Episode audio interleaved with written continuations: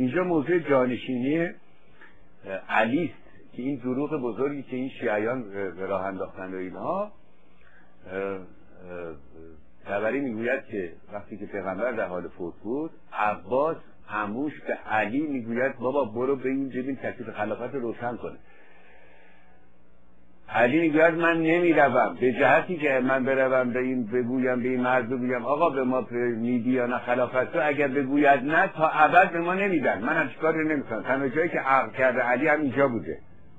و همچنین گفتار علی به عباس رضی الله هنگامی که عباس او را دعوت کرد که نزد پیامبر بروند و تکلیف خویش را در برابر وصیت و جانشین از وی علی از رفتن نزد رسول امتناع کرد و گفت همان اگر از این امر ممنوع شده این پس نباید تا پایان روزگار در آن طمع ببندیم.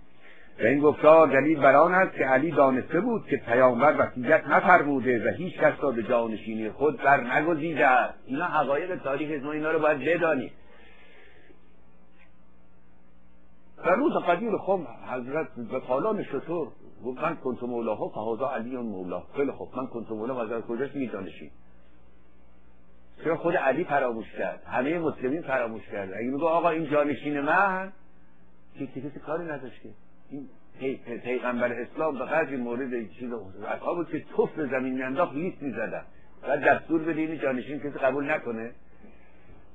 از بن دروغ. یعنی داستان تشیع از بن دروغ. همش دروغ. یک راست من در همه طالب تشیع نه یک راست ندیدم. این ابن خلدون هست یکی از بزرگترین مورخان جهان. کسی که نخستین کسی است که جامعه شناسی رو دریا و فلسفه تاریخ رو دریافته. قبل از خوینگی و نمی‌دونم هگل و اینا. خیلی خوب. بله و شبهه فرقه امامیه در این باره بدون سبب است که ایشان امامت را از, از ارکان و اصول دین میپرنارند در صورتی که چنین نیست. بلکه این امر از مصالح عامه است که به نظر خلق واگذار شده است. و اگر از ارکان دینی بود اون وقت مانند نماز مورد اهمیت قرار می‌گرفت.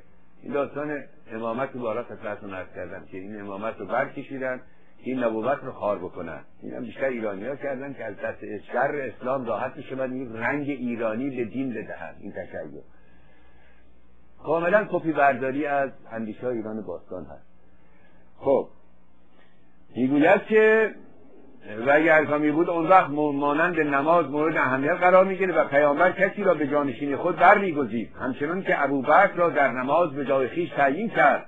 و این هم شهرت مییافت چنون که امر نماز شهرت یافت و استدلال صحابه صحابه خلاف ابوبکر به قیاس آن بر, بر نماز است که گفتند رسول خدا در امر دینمان به ابوبکر رضا داد. آیا ما در امور دنیوی خیش به وی رضا ندهیم؟ و خود دلیل بر این است که وصیتی درباره جانش پیامبر روی نداده است و نشان می‌دهد که امامت و معین کردن وسیع برای آن چنان که امروز بدان اهمیت می‌دهند در آغاز اسلام مورد توجه نبوده است و امر عصبیت که بر مقتضای اون به اجتماع و همکاری و اختلاف فرهنگی مردم از مجاری عادت مینگرند و اون را نیک رعایت در صدر اسلام اهمیتی نداشته است. زیرا امر دین و اسلام یکسره از خوارق عادات انجام مییافت.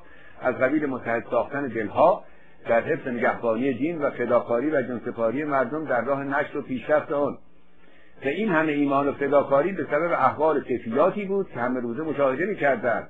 از اینجور داستان ها که ادامه داده است. بله. بعد می‌گوید اما همین که اون مدد آسمانی در نتیجه از میان رفتن اون همه معجزات و سپس به علت سپری شدن قرنی که مردم اونها رو به چشم می‌برد اون آین انقیاد فرمانبری هم رفته رفته تغییر یا و خوارق از میان رفت و فرمان فرمایی بر عادات قرار گرفت چون که از اسلام بود. پس باید پند گرفت از اینکه امر عصبیت و مجاری عادات در که از اونها ایجاد می شود دارای مصالح و مفاسد است و چنان که داشتن پاسداری خلافت و ولیعهدی اونها از مهمترین امور مسلم به شمار می‌رفت. در صورتی که در آغاز اسلام چنین نبود باید در در نگرید که چگونه خلافت در پیامبر بی اهمیت بود. چون که درباره آن عهدی انجام نگرفت و ولیعهدی تعیین نگردید.